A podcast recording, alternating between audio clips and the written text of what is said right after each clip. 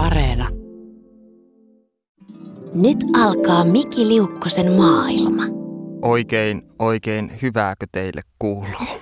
No niin, hienoa kuulla. Mulla nimittäin menee ihan päin persettä tällä hetkellä. No ei, ei nyt ihan, mutta siis johtuu ehkä siitä, että mulla on tuossa ollut unettomuutta pitkään takana. Oli tuossa kuusi valvottua yötä suurin piirtein joku aika sitten. Nyt viime yönä sain ruhtinaallisesti neljä tuntia nukuttua. Ja tuossa muutama päivä sitten pyörin lähipuistossa ympyrää. Katoin myöhemmin kännykän askelmittarista, että noin 15 kilometriä pyörin, pyörin samaa kohtaa niin kuin joku kuoleman tuomionsa täytäntöönpanoa odottava vanki omassa sellissään. Paitsi että tuo kuoleman tuomio oli tällä kertaa tuleva yö tai pelko jälleen kerran unettomasta yöstä, mutta tuosta unettomuudesta johtuen varmaan niin tota, on sitten vähän hortoilevampaa soperrusta tämä jakso, mikä ei toisaalta oikeastaan poikkea mulle ulosannista kauheasti, että onko mä nukkunut kuuteen yöhön vai onko mä nukkunut hyvin, hyvin mikä ehkä kertoo jotain mun ajatusten ö, tyylistä edetä. Mutta joo, hävettää. No eikä hävetä yhtään, mutta oikeastaan piti jotenkin leikata tämän päivän teema, eli häpeään. Häpeään ja tota, yleensä mulla on aina näitä jaksoja varten ollut tapana niin muutamia päiviä ennen keskustella mun kavereiden kanssa tulevaa jaksoa käsittelevästä teemasta ja kysellä vähän näiden näkemyksiä siitä. Mä oon tässä pari päivää sitten mm, mun tyttöystävän kanssa istuttiin jossain kahvilassa ja mun piti, mun piti alkaa kysellä siltä sen häpeä käsityksistä tai muuta tällaista. Mutta sitten mä jotenkin, mä olin niin univajainen ja muuta, mä en tuijottaa siihen lähelle tullut jotakin koiraa, jolla oli semmoinen, semmoinen lyt, lyttynaama. Se näytti olevan semmoisessa totaalisessa eksistentiaalisessa kriisissä.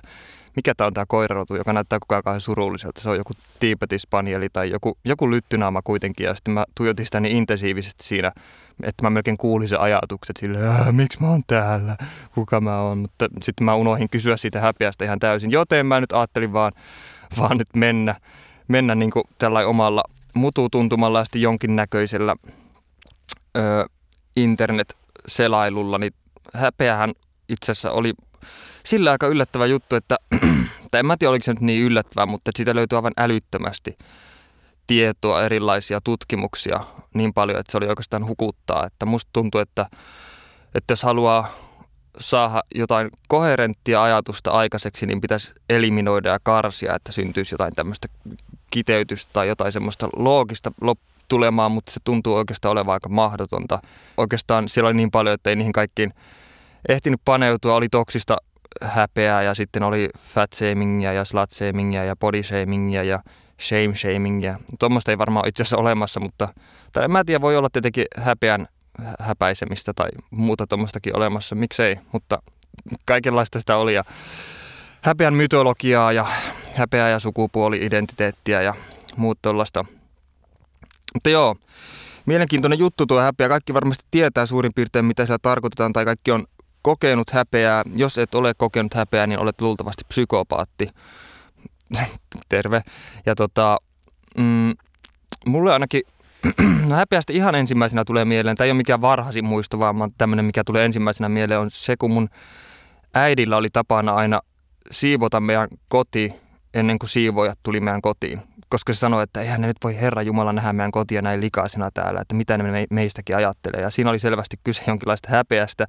Ja silloin se oli, mikä, mikä tässä häpeässä oikeastaan toistuu, niin on se, että siinä halutaan antaa tietty kuva, kuva toiselle. Että tällaisen niin kuin, ö, häpeän fenomenologiaan niin sanotusti niin kuuluu tällainen, tällainen houkutus ö, identiteetin luovuttamisen, niin kuin sanotaan. Että sen, sen, sen pyrkimyksenä on siis, siis saavuttaa tällainen ristiriidattomuus toisen kanssa ja kelvata toiselle. Että siinä tavallaan luovutaan itsestä ja sitten, sitten tästä häpeästä taas paetaan sillä tavalla, että korostetaan itseä ja mitätöidään toista, mikä on monesti tuttua ehkä narsisteille tai narsistisesta persoonallisuushäiriöistä kärsiville ihmisille, jotka ei tietenkään itse tätä ehkä huomaa tai ymmärrä, mutta Mä en ole itse asiassa ikinä tavannut narsistia. Tai mä en tiedä, onko mä tavannut, koska narsistit on monesti sellaisia ihmisiä, joista ei osaa sanoa, onko ne narsistia, koska ne on niin taitavia manipuloimaan, että mä en tiedä. Ehkä mä oon tavannut aika montakin narsistia. Voi olla, että mä oon itsekin narsisti. Mä, no en, en, usko, mua hävettää koko ajan niin paljon, että en mä, en mä usko, että voin olla narsisti. Koska narsisti itse asiassa on sellainen ihminen, se, se niin tämä mulle tuli niin vähän yllätyksenä, ihan täysin yllätyksenä, mutta kuitenkin mä aluksi, mä olin laittanut tänne ylös tänne mun papereihin, että, että, että vo, niin itselleni kysymyksen, että, että voiko narsisti tuntea häpeää ja että on, onko se näille mahdotonta, mutta sitten tu, asian perehtymällä huomasin, että itse asiassa narsismi on ö, hyvin niin kietoutunut tähän häpeään, että se on enemmänkin kyse on tämmöistä häpeän aktiivisesta ö, poissulkemisesta, että, että se on siellä koko ajan, mutta sitä suljetaan pois ja sitä suljetaan pois nimenomaan toista mitätöimällä tai manipuloimalla tai saamalla itsensä tuntemaan itsensä paremmaksi ja käyttämällä muita hyväksi. Ja sitten kun ö, psykoterapiassa esimerkiksi yritetään parantaa narsistia monesti kuulemma huonolla, huonolla tuloksella, niin tota, siinä pyritään saamaan tämän narsisti tietoiseksi ensinnäkin omista käytöksistä ja siitä, että se aiheuttaa pahaa muille, mutta se aiheuttaa myös niin kuin, ongelmia tälle narsistille itsessään, niin sitten myös tietoiseksi siitä, että sillä alla on aina se häpeä ja semmoinen hatara minuusrakenne.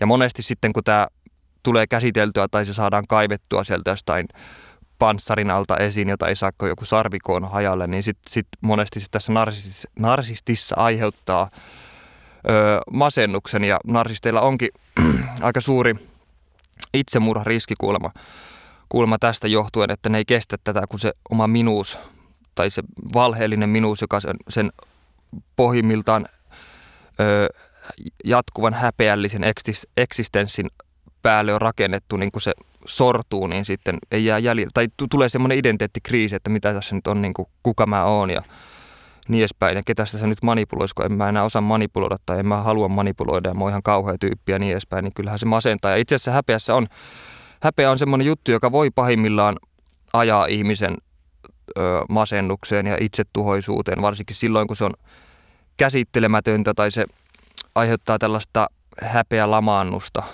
tai on, on myös häpeä romahdusta ja sitten on häpeä raivoa. Häpeä raivo on muuten semmoinen juttu, mikä on, mikä on tota, yleensä niin kuin tutkitusti niin suurimpien, äh, niin kuin prosentuaalisesti suuri osa tämmöistä väkivaltarikoksista on häpeäraivon käynnistämiä. Eli siinä on tämä niin kuin, häpeäraivon raivon tilaan saatettu tyyppi niin, ö, saatettu häpeään tietystä syystä ja monesti alla on sitten myös jotain kemikaalisia aineita siellä alla ja sitten syyllistytään rikokseen ja sitten sitä ollaankin vankilassa ja hävetään vielä enemmän ja niin edespäin. Mutta, mutta tota, häpeä raivoa öö, en muista kyllä itse kokeneeni juurikaan. Ehkä oli, okei, okay, mä nyt voin yhden, yhden esimerkin sanoa, joka on aika kauhean. Mä, kerran luin jonkun, jonkun kritiikin, joka oli kirjoitettu mun edellisestä romaanista ja se oli mun mielestä niin – ö, törkeä, koska se meni myös henkilökohtaisuuksiin, että mä raivostuin siitä ja ehkä se oli jonkinlaista häpeä raivoa, koska mä jollain niin kuin, kummallisella tavalla olin niin kuin, kierrosti vähän samaa mieltä sen arvostelijan kanssa ja sitten ö, häpesin sitä, että se oli saanut jotenkin kaivettua esiin näitä juttuja ö, tai jotenkin hoksannut niitä. Mä en nyt muista, mitä ne jutut on, tästä on pari vuotta aikaa, mutta mä muistan, kun mä olin, mä olin sitten – öö, jossain, jossain baarissa istumassa ja mä näin sen kyseisen kriitikon siellä, niin mä olin, mä olin ottanut muutaman tuopi siinä ja sitten mä, mä ajattelin mielessä, että mä menen vetämään tuota turpaan tuota kriitikkoa. siinä oli kyse varmaan häpeän raivosta, mutta mä en sitten tehnyt sitä, koska mä inhoan väkivaltaa, enkä muutenkaan väkivaltainen ihminen ja sain pidäteltyä itseni siinä ja ajattelin jotakin muuta. Niin tuosta unettomuudesta vielä muuta. Se oli hirveätä, kun kuutena yönä ei nähnyt mitään muuta kuin paineaisia. Tiedättekö semmoisia paineaisia, missä ei tapahdu mitään, mutta ne on silti paineaisia. Siis semmoinen, että on, on jotkut kasvot, jotka, tuijo, jotka tuijottaa sua hyvin läheltä koko ajan ja mitään ei tapahdu, mutta siinä on koko ajan painostava ilmapiiri ja että se pelko siitä, että kohta tapahtuu jotakin, niin on paljon pahempaa kuin se, että jotain tapahtuisi. Se on vähän sama kuin vaikka kauhuelokuvissa. Mun mielestä on aina paljon pelottavampaa, kuin, kun sitä pahaa ei näytetä tai se ei paljastu miksikään tota, mutantiksi tai vampyyriksi tai kummitukseksi tai miksikään semmoiseksi, kun se aina jotenkin latistaa. Semmoinen tuntemattoman uhka tai semmoinen tapahtumattomuus on itse asiassa paljon pelottavampaa mun mielestä ainakin. Ainakin ja semmoista kauhua tarvittaisiin sitten enemmän tässä viesti Tome Karukoskelestä, että joskus kauhuelokuva, niin to, siinä on semmoinen hyvä vinkki. Mutta tota, painajainen on muuten itse asiassa hyvä sana, koska se, se, se paino, mikä tuntuu, se on hyvä suomalainen sana, kun se, se on niin kuin painaa rintaa. Tai itse asiassa painajainen on viittaa, mun mielestä tämä on niin kuin intialaissa, ei intialaisissa, kun intiaanien mytologiassa ajateltiin, että painajaiset johtuu siitä, että semmoinen niin kuin, joku demoni istuu, tai joku paha henki istuu sun niin kuin rinnan päällä ja painaa sitä, mutta tällä ehkä viitattiin enemmän enemmänkin uniparalyysiin tai siis tällaisen unihalvaukseen, kun ei pysty liikkumaan. Ja mä oon nähnytkin joskus, joskus 1800-luvulla tehnyt semmoisen maalauksen, jossa semmoinen vittumaisen näköinen demoni istuu semmoisen ö, ihmisen rinnan päällä siinä ja sen teoksen nimi taisi olla Painainen Nightmare tai jotain tämmöistä. Niin.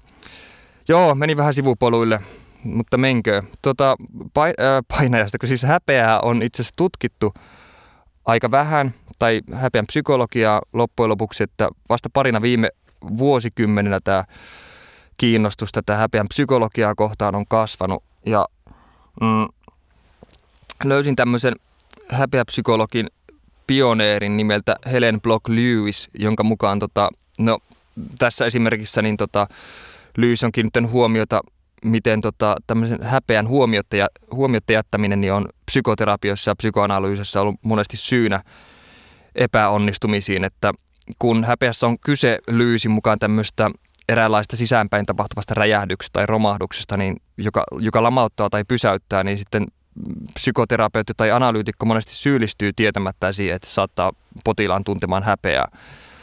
Esimerkiksi itse kun on, on, on käynyt joskus aikoinaan terapiassa, niin tota, mä muistan yhden terapiasession, jossa se terapeutti pyysi mua, pyysi mua keskustelemaan.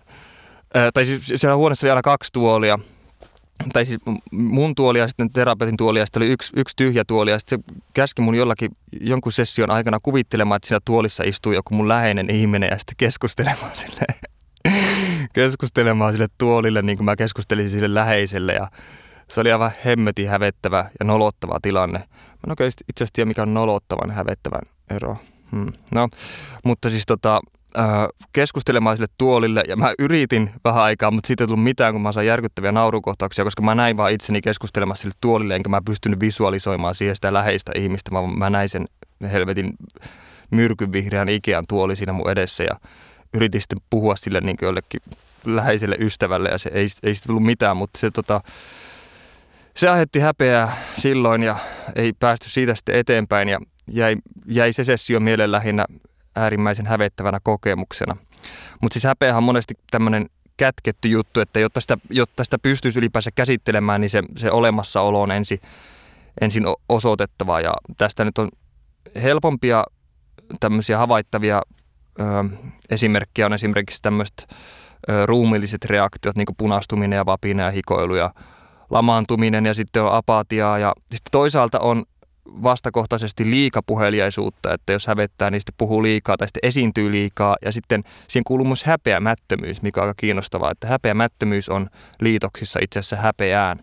Ja tä- tässä voi ehkä nähdä myös tämän viittauksen tuohon narsismiin, että kun ajattelee, että narsisti voi toimia häpeämättömästi, ei sillä tavalla hyvällä tavalla, koska on, on myös tällaista niin kuin rakentavaa häpeämättömyyttä olemassa, että sen, se ei aina ole, ole sellaista mm, ö, niin kuin per, niin kuin omaa etua ajavaa. Että esimerkiksi jos ajatellaan, niin, kuin, niin sillä voi olla hyötyä vaikka rohkealle esittämiselle, esimerkiksi niin kuin just taiteilijoilla tai pioneerityötä tekevillä, kuten täällä mun lapuissa lukee. Ja, mutta että siis tämmöinen, että ohittaa oman häpeänsä ja, ja uskaltaa, tai, sitten, tai oikeastaan ei ohita sitä, vaan menee sitä kohti ja tuo sen esille, jolloin se tulee käsiteltäväksi paitsi itselle, niin sitten myös muille. Ja koska häpeä on kaikilla aika yhteinen tunne kuitenkin, kaikki samastuu siihen ja monesti ihmiset luulee, että se niiden häpeä on jotain yksityistä tai että, se on, että ne ainoastaan tuntee häpeää tästä. Ja vaikka kaikki ihmiset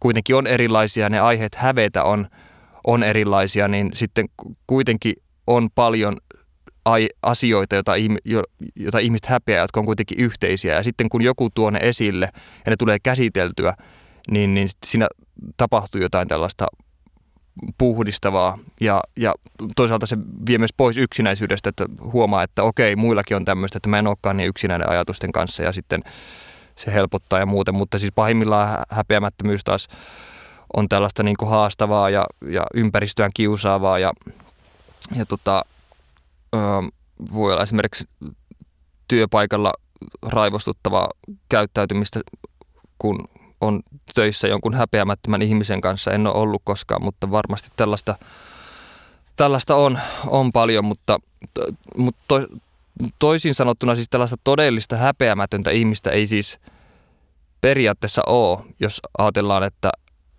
että jos mietitään, että se häpeämättömyyden takana on aina aktiivista häpeän piilottelua. Mä en, mä en tiedä, onko se näin, mutta se, se voi olla, että ö, toisaalta siis tulee mieleen tuosta tuosta häpeän esiin tuomisesta, että, että jos on avoin häpeässä, niin se on, se on aika mielenkiintoinen juttu, että siinä on tällaista paradoksaalista rehellisyyttä, koska siinä tulee nä, niin näytetyksi muille, että häpeää, mutta itse se häpeä kuitenkin pysyy. Tai ehkä, ehkä sitä tulee käsiteltyä, mutta se pysyy siinä mielessä, että jos se ei pysyisi, niin sitä ei tarvitsisi näyttää. Tai, tai että okei, okei, jos se, totta kai se voi mennä ohi, mutta se tarvii olla olemassa, että se, että se voisi näyttää ja sitä voisi käsitellä. Mutta kuitenkin, että ehkä se jopa se oma, ehkä siinä hävetään tässä niin kuin avoimessa häpeällisyydessä, ö, avoimessa häpeän esittämisessä, niin, niin kuin hävetään sitä oman, omaa rehellisyyttään. Siis että tämän, tämän teon, eli tämän häpeän rehellisen esiin tuomisen takana voi olla siis ajatus tai tunne, että ettei omaa häpeää esimerkiksi kannattaisi kantua julki, vaan se pitäisi pitää omana salaisuutena. Ja tämä taas johtuen siitä pelosta, että, että tämä itse, mistä tässähän tulee paljastettua itsensä, että kun ihminen paljastaa oman häpeänsä, niin se paljastaa paljon itsestään jotain silloin, että se saa ehkä muut aatteleen silloin pahimmassa tapauksessa susta niin jotain, e, jotain eri tavalla, sillä tavalla, miten sä et ehkä toivois, tai sitten vieläpä yleensä niin, että ne ajattelee josta negatiivisella tavalla, koska ihmisellä on tämmöinen ihmeellinen taipumus, hämmentävä syväjuurtunut taipumus tota, ajatella itsestään negatiivisesti tai ajatella, että muut ajattelee susta negatiivisesti, vaikka monia ei varmasti kiinnosta yhtään tai sitten varsinkaan jos ne ei tunne sua tai sitten ne ajattelee ihan täysin eri tavalla ja sitten monesti nämä kaikki negatiiviset ajatukset on vain ihmisen omassa päässä ja niin edespäin ja onpa kaikki nyt taas niin vaikeita, mutta tämä, tämä, tota, tämä ihmisten taipumus ajatella itsestä negatiivisesti, niin se on se on silleen, silleen inhottava juttu myös, että, että se aiheuttaa paljon sivu, sivuoireita, niin kuin tällaisia äh, mätiä puunoksia, että esimerkiksi niin kuin, esimerkkinä vaikka pakon omasta kuntoilua, siinä toivoisi, että näyttäisi paremmalta muiden silmissä ja sitten tämä, tietenkin tämä ajatus siitä, että näyttäisi paremmalta muiden silmissä nimenomaan kuntoilemalla, niin sillä taas on tekemistä sen yhteiskunnan kanssa, missä elää tai jotenkin, jotenkin niin kuin, sukupuoliroolitettujen stereotypioiden kanssa tai muuta, muuta tällaista. Ja, tai sitten siinä voi olla, tai sitten se voi aiheuttaa tämmöistä esittävää käyttäytymistä tai muuta. Mutta siinä takana on joka tapauksessa aina tällainen tietty ihanne minä, jota jatkuva, aktiivisesti vertailee toisista tai hakee muiden reaktioista vastakaikua, vastakaikua tälle, tai rakennuspalikoita tälle oma ihanne minä niin muodostamiselle. Ja mutta ainahan tuo siis, jos miettii tuota ihanne minä käsitettä, niin ainahan tuo ihanne minä ei ole mikään kauhean selkeä ajatus loppujen lopuksi, vaan se on pelkästään tunne siitä, että pitäisi olla koko ajan jollakin tavalla parempi.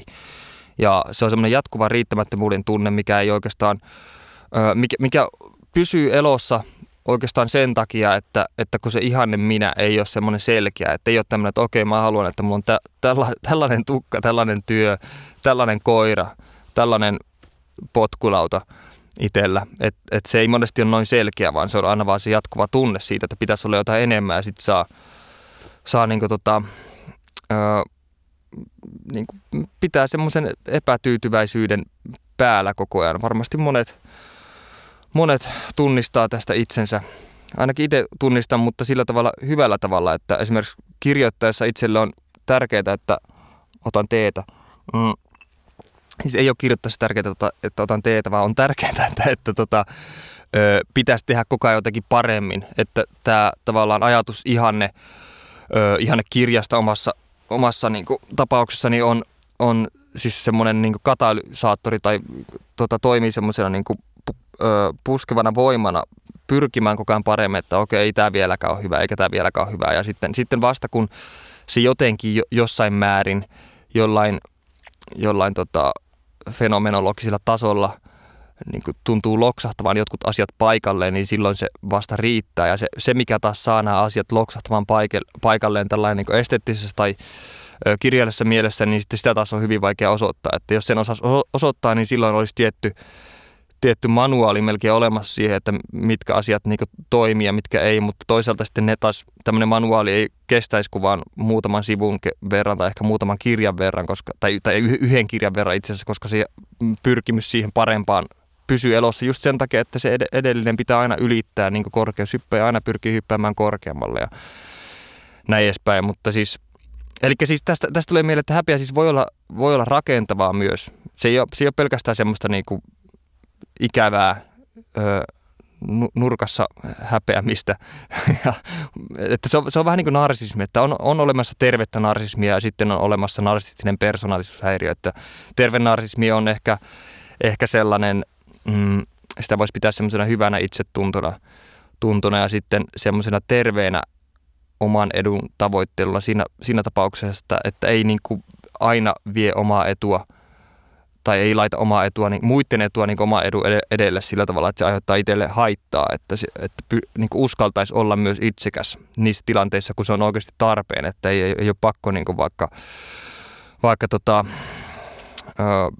tehdä ylitöitä tai, tai tehdä toisen töitä toisen puolesta tai käyttää toisen koiraa silloin, kun itsellä on 40 asteen kuume tai muuta tällaista, että silloin on ihan hyvä sanoa, että mä en nyt pysty enkä halua. Että se, on, se on ehkä, no tätä, ei ole ehkä tervettä narsismia, se on vaan, niinku, se on vaan niinku tervettä järkeä, mutta, mutta okei, ymmärrän, että terve narsismi on jotain tonne päin ja sitten on narsistinen persoonallisuushäiriö, jotka taas on näitä, näitä mulkeroita, jotka pyörii tuolla tunnistamattomina tuolla johtoportaissa tai muualla muualla tai sitten, tai sitten ne on jotain diktaattoreita tai, tai totta kai voi olla narsistisia tota, putkimiehiäkin esimerkiksi olemassa epäilemättä.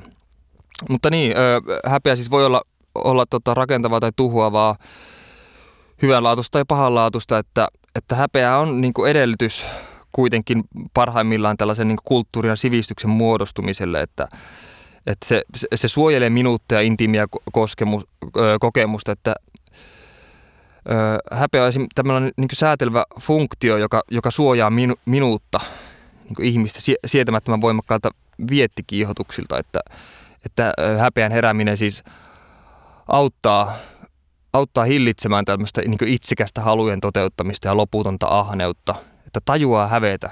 Hävetkää herra että kuuntelette tällaista ohjelmaa esimerkiksi. No ei, älkää ei sitä tarvitse hävetä. Mutta, mutta häpeäminen saa siis huomioimaan toisia ihmisiä enemmän ja sitten huolehtimaan näistä ihmistä niin paremmin ja sitten maapallon tulevaisuudesta esimerkiksi. Se, sekin voi niin olla häpeästä johtuvaa. Ja esimerkiksi tästä tulee mieleen ujous, mikä ei ole sama asia kuin häpeä, koska tota, ujouteen, voi, ujouteen voi liittyä häpeä, mutta se ujous, ujous on itse asiassa se on myös tutkittu, että se on niin kuin, silloin biologiset ö, syntyedellytykset myös. Että jotkut on yksinkertaisesti niin syntynyt ujompina että se, sillä on ihan tällainen biologinen pohja. Mutta on, on myös tutkittu, että ujot on tällaisen niin kuin häpeävien ihmisten tapaan niin ö, keskimääräistä empaattisempia ja sitten herkempiä ja ajattelevaisimpia, niin, ajattelevaisimpia ja niin edespäin, mutta sitten pahimmillaan se ujous voi taas muuttua häpeäksi ja sitten, sitten, sitten tulee tämmöistä änkyttävää vaikeaa ujoudesta tai hä, jatkuva kroonista häpeästä kärsivälle ihmisille vaikea, vaikea tämmöinen noidan kehä, että, että haluaisi mennä esimerkiksi paikkoihin, ö, jonne vaan ei kehtaa mennä sen takia, että häpeää esimerkiksi itseään. Tai että on, on jo, on jo niin joutunut tällaiseen, tällaiseen limboon, että, että jatkuvasti välttelee tilanteita, joissa saattaisi, saattaisi joutua häpeän alaiseksi tai, tai tuntee muuten vain kroonista häpeää sitä kautta ahdistusta ja muuten. Ja sitten, sitten lukkiutuu neljän seinän sisään eikä lähde koskaan minnekään, vaikka oikeastaan tekisi mieli. Ja silloin se taas voi sitten pahimmillaan suistua masennukseen ja muuten ja sitten, sitten ei liikutakaan yhtään minnekään. Mutta, mutta siis, siis eli ö, pahimmalla tosillaan häpeä niin kuin lamaannuttaa ja se johtaa tällaiseen vetäytymiseen, vetäytymiseen ihmisistä ja voi tota, äärimmillään tutkimuksissa osoitettuna niin johtaa itsemurha-ajatuksia jopa tekoihin. Se voi jo, kaikki on niin, elämä pyörii siinä oman pahanolon ympärillä jatkuvasti ja estää näin ollen siis subjektia toimimasta ja tuottaa suurta kärsimystä ja mu- muuten näin, mutta tota, koska häpeähän on nimittäin se, se on sellainen kokonaisvaltainen tunne, että se, se koskee koko ihmistä, että koko, koko ihmisen olemusta, että ihminenhän voi Ihminenhän voi pyrkiä korjaamaan esimerkiksi syyllisyyttä herättävän teon. Tämä on Miki Liukkosen maailma. Syyllisyyden ja häpeä ero.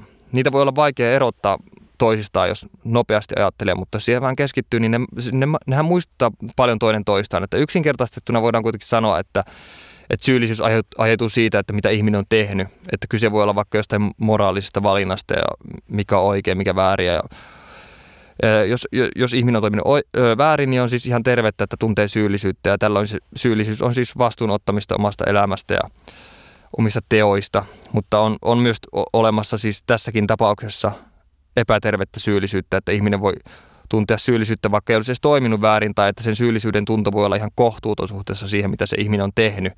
Esimerkiksi lapsena mu- muistan tunteneeni valtavaa syyllisyyttä siitä, että mä varastin karkkia kaupasta. Siis jo, jostain semmoista, mitä on näitä irtokarkkilootia, niin otin jonkun yhden, kaksi karkkia ja söin ne siinä. Ja sitten olin sen jälkeen viikon kauhuissani, että mä joudun vankilaan tai jotain muuta, muuta tommoista. Ja se oli, se oli ihan kohtuutonta siihen tekoon nähden mun mielestä ainakin. Tai no on, onhan se. Ja tota, mm, mutta sitten kuitenkin tässäkin on se kolikon kääntöpuoli tai kolmas puoli, jos kolikolla voi semmoista olla, niin tota, että on, on tietenkin myös ihmisiä, jotka ei, ei koe syyllisyyttä ollenkaan. Että, että, että tämmöinen kyvyttömyys tuntea syyllisyyttä voi näkyä esimerkiksi sille, että tämä ihminen ei kanna vastuuta omista teoista ollenkaan. Ja, tai sitten se voi kertoa siitä, että ihminen ei jaksa tunnistaa syyllisyyttä, että tämmöinen syyllisyys taas silloin voi olla naamioitunut esimerkiksi häpeän taakse. Ja sitten nämä taas kaikki tällainen niin kietoutuu keskenään, että on häpeä, ujous, syyllisyys, häveliäisyys, kaikki nämä sitoutuu toisissa tuolla tavalla, mutta niin, jäi kesken siis, että tuosta siis häpeän koko minuuden valtavasta, valtavasta olemuksesta, niin että siis tota, häpeä siis tuntuu syyllisyyteen verrattuna niin kuin tämmöiseltä korjaamattomalta ja koko minä ja, koko minä ja, koko minä ja minuus tuntuu niin perusteitaan myönteen väärältä. Ja, ja tästä johtuen vaaditaan niin tällaista koko itsen, itsen muuttamista.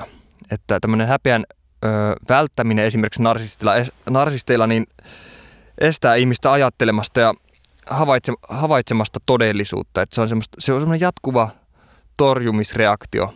Että se, se, tota, sitä häpeää pitäisi oppia käsittelemään tai kestämään, kestämään jollakin tavalla, että, että, että sitä todellisuudesta ei niinku pakenis tai että pystyisi niin näkemään, että ne asiat, mitkä sua hävettää, niin oikeastaan tekee, tekee sitä inhimillisen ja, ja tietyllä tavalla tuntevan ja ajattelevan ihmisen, että jos niitä vaan pystyy niitä syitä erittelemään tai muuten niin pääsemään niiden juuriin tai olemukseen enemmän käsiksi, niin sitten ihminen myös oppii ehkä sitä kautta paljon enemmän itsestään. Ja tällainen oikeastaan tällainen tietokirjailija kuin Brené Brown on tiivistänyt syyllisyyden ja häpeän eron silleen, että, että syyllisyys on sitä, että tekee virheen ja häpeä taas on sitä, että on virhe. Että se on, tämä, se on tämä jatkuva, jatkuva tunne siitä omasta virheellistä olemassaolostaan. Ja itse asiassa sattu, sattumoisin on tässä nyt ö, viime päivinä lukenut tällaisen suomenruotsalaisen kirjailijan kuin Krister Kilmanin teosta Ihminen, joka järkkyi, joka on tota, Kilman on 30-luvulla syntynyt kirjailija edelleen elossa. Aivan loistavaa settiä. Mä en ole tätä itse asiassa Kilmania koskaan aikaisemmin lukenut. Monet on mulle tätä vuosikaudet suositellut. suositellut ja vaikka tämmöinen tunnustusproosa, kuten tätä Kilmanin teosta Ihminen, joka järkkyy, on kategorisoitu, niin on mulle kyllä tuttua silleen, että mä oon Strindbergia ja sitten Strindbergia lukenut muun muassa ja sitten no, Kalero Palsan päiväkirja ja muuta, jonka voisi nähdä jonkinlaisena tunnustuskirjallisuutena, koska ne päiväkirjat ylittää jotenkin melkein semmoisen päiväkirjatason, jos päiväkirjalla voi olla jonkinlainen semmoinen erityinen tasomääritelmä, mutta tota, Kilman itse itse asiassa pitittää kirjaa, jossa Kilman siis käsittelee tässä ihminen, joka järkkyy kirjassaan, niin omaa alkoholismiaan ja ö, homoseksuaalisuutta ja avioliittoon hyvin hyvin tota, rohkeasti. Tämä kirja tuli, katso taas milloin tämä tuli, muistaakseni 70, 71 on tullut, tai suomennettu ainakin silloin, silloin niin tota, aiheutti kovasti kohua. Ja tämä on tota, ihaltava, koska tämä on, mä en ole vielä ihan kokonaan tämä lukenut, mutta tässä on, tämä tuntuu vieläkin jotenkin järisyttävältä ja ytimiin menevältä, että tämä on niin rohkea ja sitten mielenkiintoista tässä on se, että Kilman puhuu tässä avoimesti omasta seksuaalisuus, homoseksuaalisuudestaan, mutta samaan aikaan naimissa kuitenkin ö, naisen kanssa on, on ymmärtääkseni näillä myös lapsia jopa, mutta sitten kertoo myös omista miessuhteistaan tässä ja muuta. Ja puhuu vaimostaankin varsin vahvoin sa- sanankääntein, mutta myöntää kuitenkin, että tämä on vain hänen oma, oma näkökantansa, että vaimon näkökanta heidän avioliitosta olisi tietenkin ihan täysin erilainen. Ja sitten myöntää tässä, että että on, on tota, siinä mielessä vähän epäreilu ja muuten, mutta tässä, tässä kirjassa Kilmanilla on hieno, hieno tota, suhtautuminen tuohon häpeään. Tässä ihan ensimmäisellä sivulla ö, johdannoksi niminen osio on tota, ö, Kilmanin tavallaan tämmöistä tarkoitusperät tämän kirjan ö, kirjoittamisen kannalta. Mä luen tästä nyt pätkän, tässä on hienosti sanottu näin, että – Ensinnäkään en usko henkilökohtaisen hienotunteisuuden arvoon. En usko, että henkilökohtaisten tai häpeällisten salaisuuksien salassa pitäminen olisi jotenkin rakentavaa tai merkityksellistä.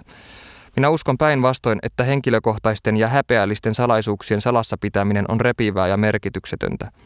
Jokainen ihminen on mitä hän on tai luulee olevansa, mutta salailemalla salaisuuksiaan oman itsensä osia käy tarpeettoman suureksi ero sen välillä, mitä hän on itselleen ja mitä hän teeskentelee olevansa muille – sen takia, että me salaamme salaisuutemme, se mitä me olemme olevinamme muiden silmissä ei vastaa sitä kokemusta, mikä meillä on itsestämme. Ja muut tekevät johtopäätöksensä meistä sen perusteella, mistä me onnistumme saamaan heidät vakuuttuneiksi, poiketen siitä, mitä me itse koemme itsestämme, yhdistettynä siihen, minkä he arvelevat tai oivaltavat todella, todellakin olevan teeskentelyä meidän puoleltamme, tietämättä kuitenkaan, mitä itse asiassa, itse asiassa kätkeytyy tämän teeskentelyn taakse. Että siis ö, oikeastaan pyrkii tässä tällaiseen niin täysin ö, niin kuin, tämmöisten omien häpeätunteittensa täyteen ö, kirurgiseen operaatioon tai esiin tuomiseen sillä tavalla, että hän ei, hän ei häpeile mitään. Eikä itse asiassa Kilman pitänyt tätä tunnustusproosana, koska hän sanoi, että hänellä itsellään ei ole mitään tunnustettavaa, koska hän ei ole tehnyt mitään syntiä. Mutta, mutta anyway, siis tota, hieno, hieno asenne tässä. Ja mä muistan itse asiassa, kun ö, mulle sanottiin silloin, kun mä kirjailijuuden alkutaipaleella joku ö, vanhempi kirjailija sanoi mulle, että semmoiseksi neuvoksi, että silloin kun annat sitten haastatteluja, niin älä koskaan puhu, että puhu aina enintään kolmesta asiasta, äläkä koskaan puhu sellaista asiasta, mikä hävettää sua jälkeenpäin. Ja mä ajattelin silloin heti ensimmäiseksi, että mitä helvettiä, mä tuun ainakin puhumaan tuhannesta asiasta ja kaikista semmoista, mitkä mua hävettää. Ja osittain, siinä oli tietenkin takana pelkkää uhua, mutta sitten siinä oli myös ajatus siitä, että, että jos jos pystyisi tuomaan nämä niin omat hävettävätkin jutut esille, eikä oikeastaan sensuroisi ollenkaan, että se filteri olisi täysin niin poissa ja heitettynä kaatopaikalle ja poltettu ja räjäytetty, niin tota, ö, silloin se ö, kuva mediassa olisi, olisi jotenkin rehellisempi. Ja tämä on tietenkin täysin naivi ajatus, koska se ei, se ei onnistu. Koska jos, jos on täysin häpeämätön ja suora vaikka just mediassa, niin sitten siitäkin tulee semmoinen kuva, tietty julkisuuskuva, ja sitten sekin kuitenkin yksinkertaistuu ja tiivistyy sellaiseksi, että lopulta se oma häpeämätön olemus siellä niin muuttuu semmoiksi niin yksinkertaistetuksi versioksi siitä ihmisestä ja se alkaa elää omaa elämänsä siellä, joten, joten tota, vituiksi meni sekin sitten. mutta, mutta eipä siinä. Se oli, se oli mun mielestä omituinen neuvo silloin, koska mä ajattelin, että, niin, että mi, miksi puhua ensinnäkään kolmesta eri asiasta. Mä en, mä en ymmärtänyt sitä ollenkaan, että jos en mä osaa puhua vain kolmesta asiasta. Mun niin kuin, Nyttenkin pitäisi käsitellä häpeää, mutta tämä menee ihan sivupolulle koko ajan. Tämä on Miki Liukkosen maailma.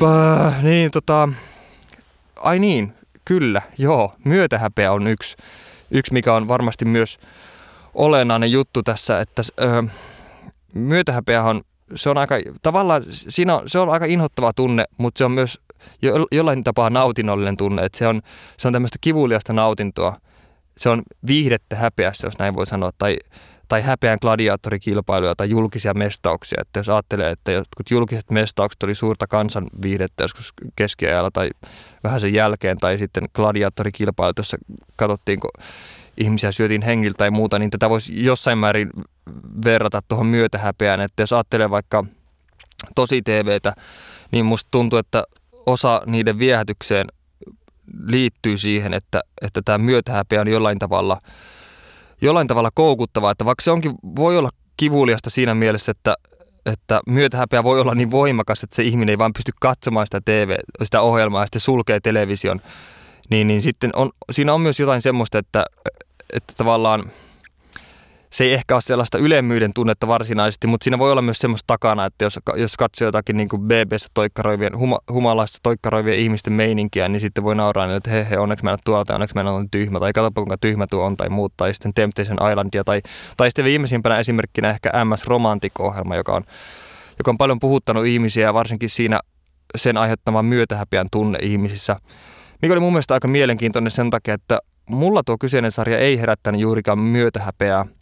Että tota, muutamia kolumneja ja esseitä luin, luin kyseistä sarjasta ja monet ihmiset oli, tai ne kirjoittajat oli maininnut sitä kohtauksia, jotka oli herättänyt myötähäpeää, mutta mulla ehkä eniten myötähäpeää herätti nämä kahden jantterin ö, iskemisyritykset siellä laivalla, josta ei tullut yhtään mitään. Ja sitten se toisen tyypin nämä tämmöiset niin iskemisneuvot, tämmöiset stereotyyppisen maskuliiniset tempaukset, että kun hyvännäköinen nainen tulee paikalle, niin se alkaa tekee yhdellä kädellä punneruksia maasta tai muuta. Tai, tai sitten ne niiden, niiden hirveät, hirveät tatuo, tatuoinnit tai vaatteet tai muuta tällaista.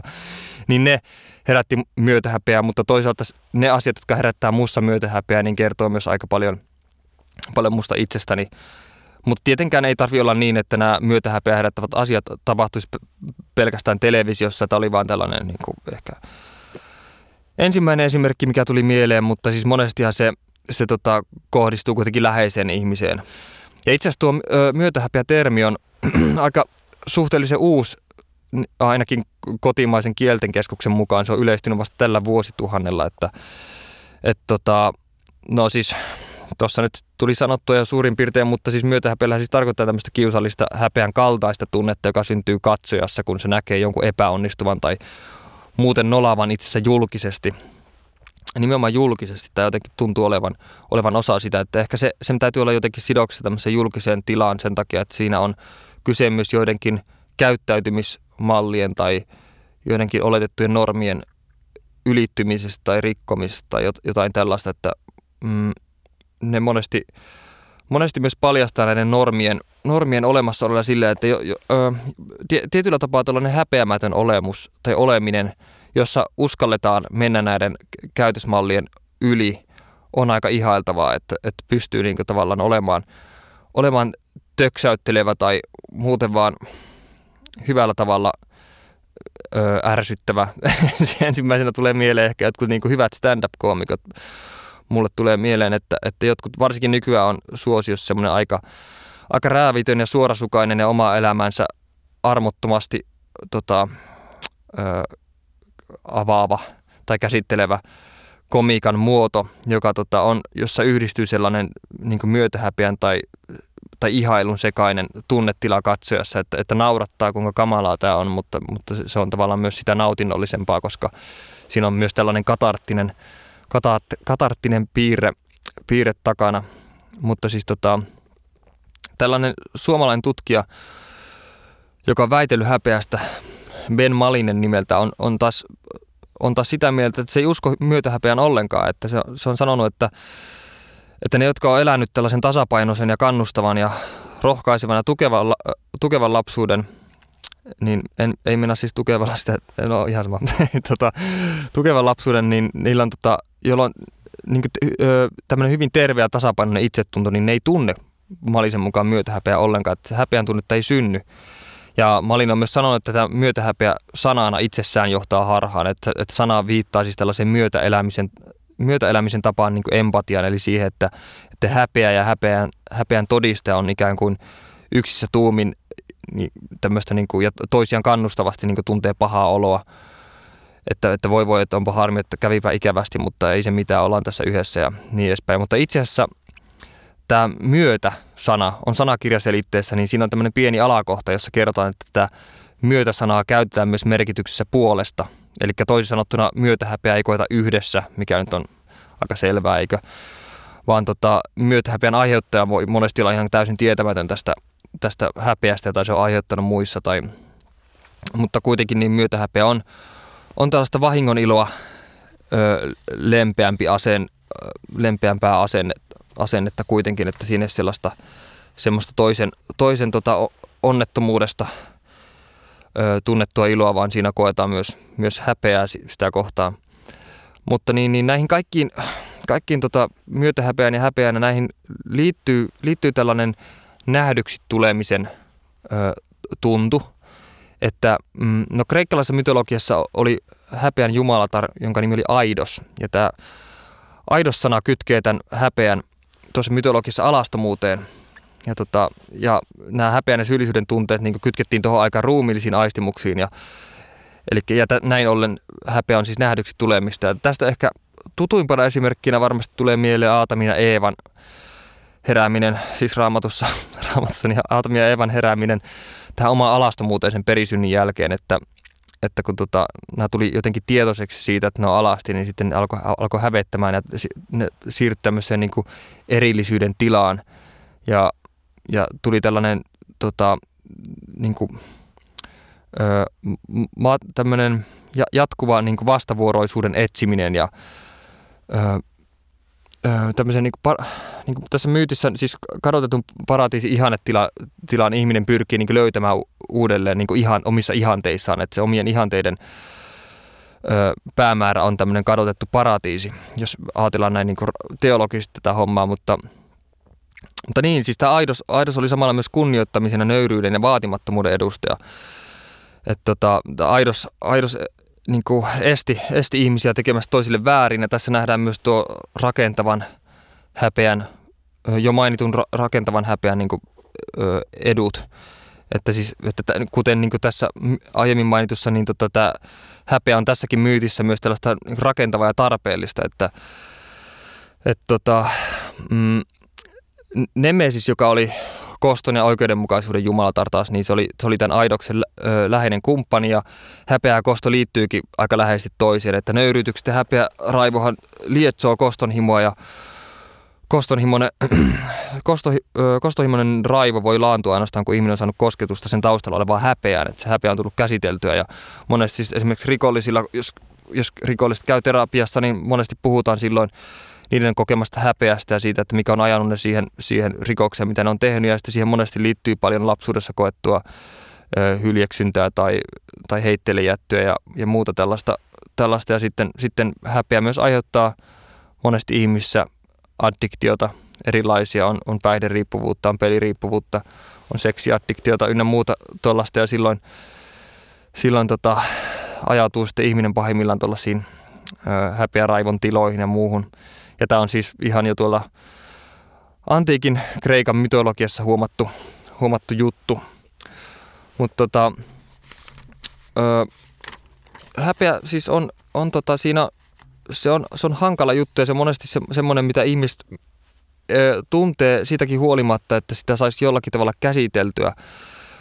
Mutta olisi kuitenkin tärkeää jollakin tavalla pystyä, pystyä tutustumaan näihin omiin vastenmielisiin tai, tai vajavaisiin tai hallitsemattomiin puoliin tai, tai omiin kammottaviin tunteisiin, mitä tuntee omasta itsestä. Että heti kun ihminen hyväksyy itsensä ja ottaa, niin kuin käsittelee itseään armollisesti ja niin hyväksyy sen oman heikkoutensa ja avuttomuutensa ja, ja aggressiivisuutensa ja muuta, niin ei tarvitse enää piiloutua ja kätkeä omaa minuuttia ja muuta tämmöistä. Tietenkin tämä on vain ihannetila, hyvin vaikea saavuttaa. Esimerkiksi se on sama kuin sanoisi vaikka masentuneille ihmisille, että no kyllä se siitä, kyllä paremmat päivät vielä koittaa, niin ei se, ei se paljon merkitse semmoiselle ihmiselle, että että monen niin kuin, häpeä, häpeän käsitteleminen tai häpeällisiin asioihin syventyminen on, voi olla ihmiselle hyvin tuskallista ja onkin, onkin varmasti. Ja sitten se ei välttämättä koskaan poistu ja sitä paitsi tulee aina uusia tilanteita, jolloin häpeä yllättää ja muuten, että jos, jos siihen häpeään ei nyt ollenkaan koskaan kykenisi, niin se, sekään ei olisi kauhean huono juttu, että totta kai on, on tällaista tervettäkin tuntea ja, ja osata Herran häveitä välillä, mutta, mutta Ben Malisen, tämän tutkijan mukaan, jonka mainitsin tuossa, niin sen mukaan huumori oli paras keino käsitellä omaa häpeää. Ja siinä oikeastaan nyt tulee heti mieleen tuo nuo stand-up-koomikot, että stand-up-komikko on muutenkin nyt ollut aika kovassa nousussa. En tiedä, mitä se kertoo nykyajasta, tai sitten stand-up-komikka on vaan parempaa kuin ennen. No en usko, mutta, mutta joka tapauksessa on jotenkin nyt tosi suosittua, niin tota, Öö, niin stand-up-komikassakin käsitellään näitä hävettäviä asioita ja monesti hyvinkin intiimiä asioita niin huumorin kautta ja sitten se öö, aiheuttaa tämmöisen katarttisen tilan ja ja oikeastaan mm, kirjoittaessakin vähän sama kuin oli tuossa haastatteluja anto esimerkissä, niin on mun mielestä niin ensimmäiseksi tärkeää. Aina jos multa kysytään jotain vinkkejä kirjoittamiseen, niin mun monesti niin vinkki on, se, on aika lailla sama, että se on jotakuinkin semmoinen, että, että käsittelee niitä aiheita tai kirjoittaa niistä aiheista, jotka hävettää itseään eniten tai, tai niistä ajatuksista, joita pitää kaikkien omituisimpina ja yksityisimpinä. Että heti kun ne tuo ilmi, ilmi niin tota, niin ei pelkästään se, että se saa paljon helpommin vastakaikua, niin se yllättää myös sen kirjoittajan itsensä sillä tavalla, että se tota, että kuinka, että kuinka että se, siinä ei olekaan enää ollenkaan, niin kuin, huomaa, että nämä asiat on lopulta kauhean inhimillisiä ja että, että kaikki tuntee näitä ja voi samaistua niihin ja jo silloin pelkästään tämä niin voimakas samaistumispohja tuo tiettyä voimaa siihen tekstiin. Eikä tarvi olla siis pelkästään kirjallisuudesta kyse. Tämä on nyt vaan oma esimerkki, kun mä mistään muista mitä en tiedä, mutta, mutta tota, kirjoittaessa mä näen, että on, on niin tärkeää kirjoittaa vain sellaista asioista, mitä ei ikinä uskalta sanoa kenellekään muulle. No ei vaan, ei tarvitse nyt koko ajan, koko ajan niin kuin naama punaisena niin kuin, niin kuin hävetä siellä kirjoittaessa, mutta, mutta se, on, se on hyvä lähtökohta kirjoittamiselle, että se tuo siihen heti sellaista tiettyä kontaktia lukijan kanssa ja, ja, ja kirjoittamistilanteessa se tuo kontaktin näin, näin myto, ö, mikä täällä metaforisesti sanottuna, niin tota, maailmankaikkeuden kanssa, tai että se, se poistaa sitä tiettyä yksinäisyyden, yksinäisyyden tunnetta, ja se yksinäisyys taas voi johtua tietenkin siitä, että ihminen on siinä häpeässään yksin tai, tai luulee olevansa yksin siinä yksinäisyydessään tai yksin, yksin omien oikkujensa kanssa tai muuta. Ja sitten kun ne saa, saa jaettua muiden kanssa, niin sitten se toimii. Ja tietenkin sitten kun siihen päälle lisää vielä suvereenia kirjoittamista ja, ja yllätyksiä ja mitä nyt kaikkia jännää sinne lisääkään, niin sitten se teho on kahta, kahta parempia. Ja tota, mä oon itse asiassa pitänytkin yhden, yhden kirjoituskurssin, tai itse asiassa yhden, yhden tunnin pidin kerran, joka oli ehkä, ehkä huo, kirjallisuus kurssi, historian huonoin kurssi, koska mulla, siis sen piti kestää muistaakseni kaksi tuntia. Mulla loppui sanottavaa kesken 20 minuutissa. Mä olin silloin aivan liian nuori, enkä ollut valmistautunut mitenkään siihen hommaan. Ja siinä tuo mun neuvo, minkä mä sanoin tuossa äsken, niin oli suurin piirtein siinä, se oli sanottu. Ja loppuaika meni, meni siinä, että mä istuin hiljaa siellä, siellä luokan edessä ja tota, tota, tuijotin hikisinä kelloa ja ootin, että se kaksi tuntia menee ohi. Ja, ja tota, välillä kun joku kysyi jotakin multa, niin sitten, sitten tota, vastasin siihen tietenkin, mutta yleensä se kysymys oli joku sellainen, että saako käydä vessassa tai muuta. Ja silloin kyllä hävetti aivan helvetisti. Enkä ole sen jälkeen enää pitänyt kirjallisuuskursseja tai kirjoittamiskursseja, enkä varmaan tule pitämäänkään. Tai ehkä voisinkin pitää nyt, kun on saanut vähän kokemusta ja muuta. Ja tämä pelättäminenkin näköjään sujuu paljon paremmin, vaikka aluksi ajattelin silloin, kun tähän ohjelmaan pyydettiin mukaan, että ei tästä tule mitään, että kun en mä muutenkaan, aina kun mä oon seurassa, niin en mä puhu juuri koskaan mitään. Enkä mä tota, juurikaan kavereiden kanssa kesken paljon puhu, että tota, miten mä nyt täälläkään voi, että onko tämä mun ohjelma vaan sellaista, että mä istun täällä huoneessa hiljaa ja sanon jonkun yhden tavun minuutissa ja sitten se ohjelma on siinä ja muuten, mutta oikeastaan tämä menee nyt ihan päinvastoin, että mä en osaa lopettaa, enkä mä, enkä mä pysy aiheessa ollenkaan, mikä, mikä on oikeastaan mukavaa, koska siinä tulee myös oltua siinä mielessä aika alasti, että oikeastaan tällä tavalla myös oma pää toimii, että kun istuu, istuu yksin kotona ja juo kahvia tai tuijottaa seinää tai, tai anopin kieltä, niin, tota, niin, niin, niin ö, ajatukset ei koskaan pysy yhdessä, yhdessä, että siinä mielessä huono keskittymiskyky, että ne monesti sinkoilee asiasta toisen, tai että jos ajattelee yhtä asiaa, niin se herättää aina siihen liittyvän jonkun toisen asian, ja sitten se menee lopulta niin kauan, että lopulta se alkuperäinen asia unohtuu ihan täysin, ja sitten jos on aluksi miettinyt vaikka jotakin, jotakin tota, polkupyörän ostamista jotakin, jotakin pestoreseptiä, niin sitten lopulta on päättynyt miettimään jotakin Hondan historiaa tai muuta Muhammad Alin lapsuus tarinoita. Mä en siis tiedä yhtään, mistä mä puhun tällä hetkellä, mutta, mutta siis pointti oli se, että, että tota, Ö, olin olo kirjallisuuskurssi. Anteeksi niille, jotka oli sillä paikalla. Onneksi ei muistaakseni maksanut mitään. Mä sain sitä kuitenkin palkan. Jota en olisi kyllä ansainnut. Se, se vähän aiheuttaa kyllä syyllisyyttä. Pitäisi melkein palauttaa ne rahat, mutta siitä on niin kauan aikaa, että ehkä, mä en, ehkä se ei enää kannata. Enkä mä enää muista, kuka sen, mulle silloin, kuka sen multa silloin tilasi tilas, mutta tota, katsotaan vähän näitä mun papereita läpi nyt, ihmiset siellä nyt. Niin tota... Tämä on Miki Liukkosen maailma. Niin, ö, häpeä someaikana pitää vielä käsitellä jotenkin. Ö, se on aika mielenkiintoinen sillä tavalla, että ö, somessa on voimakkaasti, mä nyt ajattelen ensimmäisenä Instagramia ja Facebookia, mitkä tulee varmaan kaikilla mieleen somesta nyt ensimmäisenä, että Twitterit ja nämä Tumblrit ja muut ehkä tulee sitten myöhemmin, eikä Tumblr, mä nyt, ja onko se, no on se sosiaalista mediaa kyllä ihan täysin, mutta, mutta siinä siis on, on paljon niin kuin alla on tällaista vertailua ja tyytymättömyyttä, että, että, um, että kun, uh, kun ihmiset kuitenkin jakaa monesti uh, sosiaalisen median omasta elämästä vaan niitä pa- parhaimpia hetkiä – niin, niin tota, sit se aiheuttaa tällaista, tällaista vertailua ja kilpailua ja tyytymättömyyttä oman itsensä ja muuten. Mutta sitten tämä häpeä tulee ehkä tähän mukaan siihen, että on olemassa myös tämmöinen tämmöinen jopa narsistisena voisi nähdä tällaisen selfie-kulttuurin.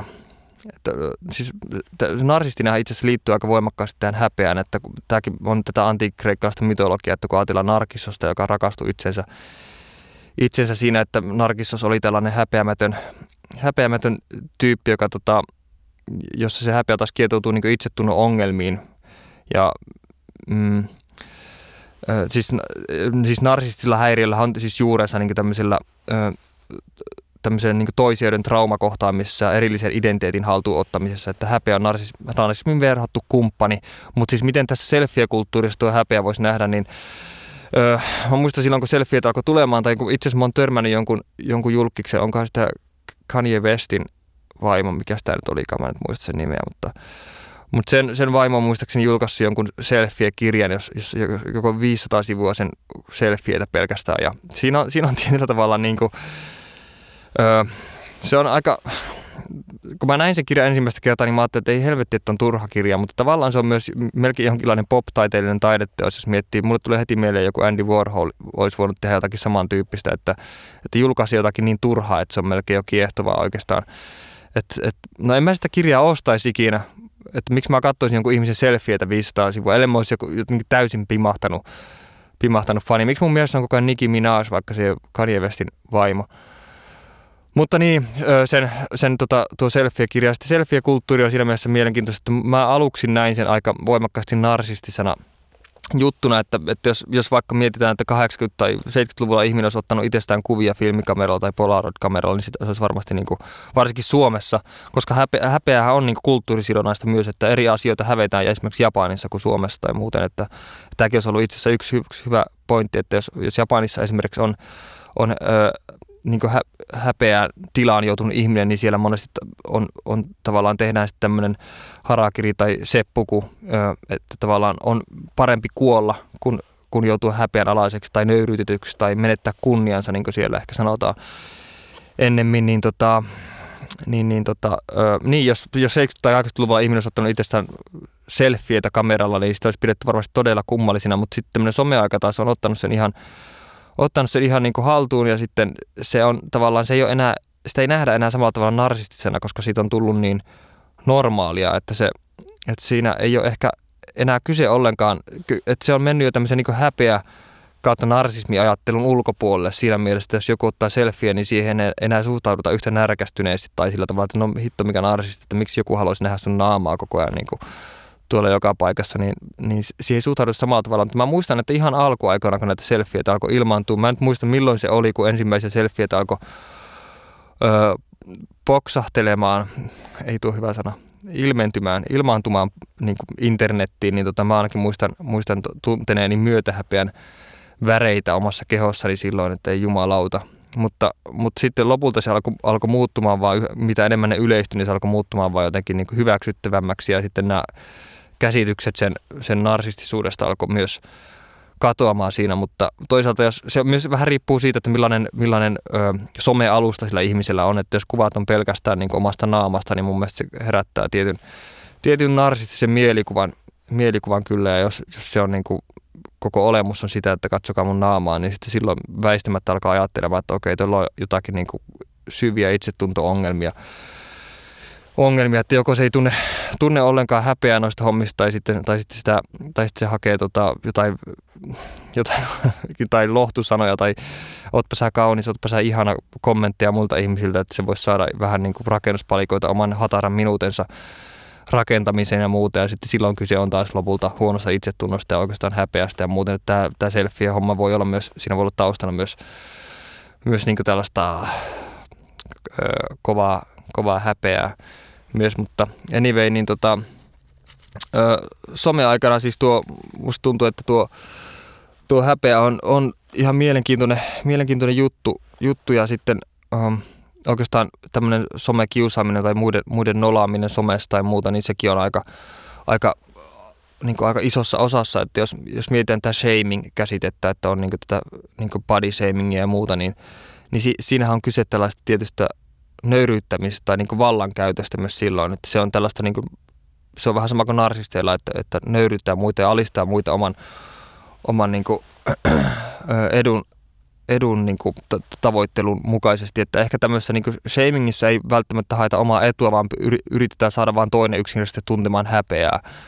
Ja, ja monesti sitten tämmöisessä niin kuin, hä, häpeä hyökkäysmuodoissa, niin kuin noissa eri muodon shamingeissa niin on, niin tota, se häpeä on tai häpeän aihe on monesti sitten joku tämmöinen ihan täysin typerä, niin johonkin vartaloon tai vaatteisiin tai ulkonäköön muuten vaan liittyvä juttu. Ja sitten se kertoo monesti siitä sheimaajasta itsestään hyvin paljon ja kertoo kuinka millainen tikapuuhermostoinen henkilö tässä nyt onkaan kyseessä. Ja sitten monesti musta tuntuu, että tällainen ihminen, joka harrastaa tuommoista body shamingia tai muuta, niin oikeastaan aiheuttaa itsensä naurualaiseksi enemmänkin eikä, eikä ollenkaan onnistu siinä sen sen pyrkimyksessä saada toinen häpeän valtaan, vaan monesti sitten joutuu itse, itse nolatuksi muuten ainakin niin parhaassa tapauksessa käy näin, mutta tietenkin, tietenkin sitä on vaikea erottaa joskus, että esimerkiksi just tuossa tosi TV-hommassa, niin jos ajatellaan, että, että ihmiset voi tuntea tietynlaista nautintoa siitä, kun ne näkee, kun ihmiset perseilee siellä menemään, niin sitten si, siinä voi olla myös taas tämmöistä, että, että ihmiset tavallaan näkee sen ehkä jotenkin hyväksyttävämpänä,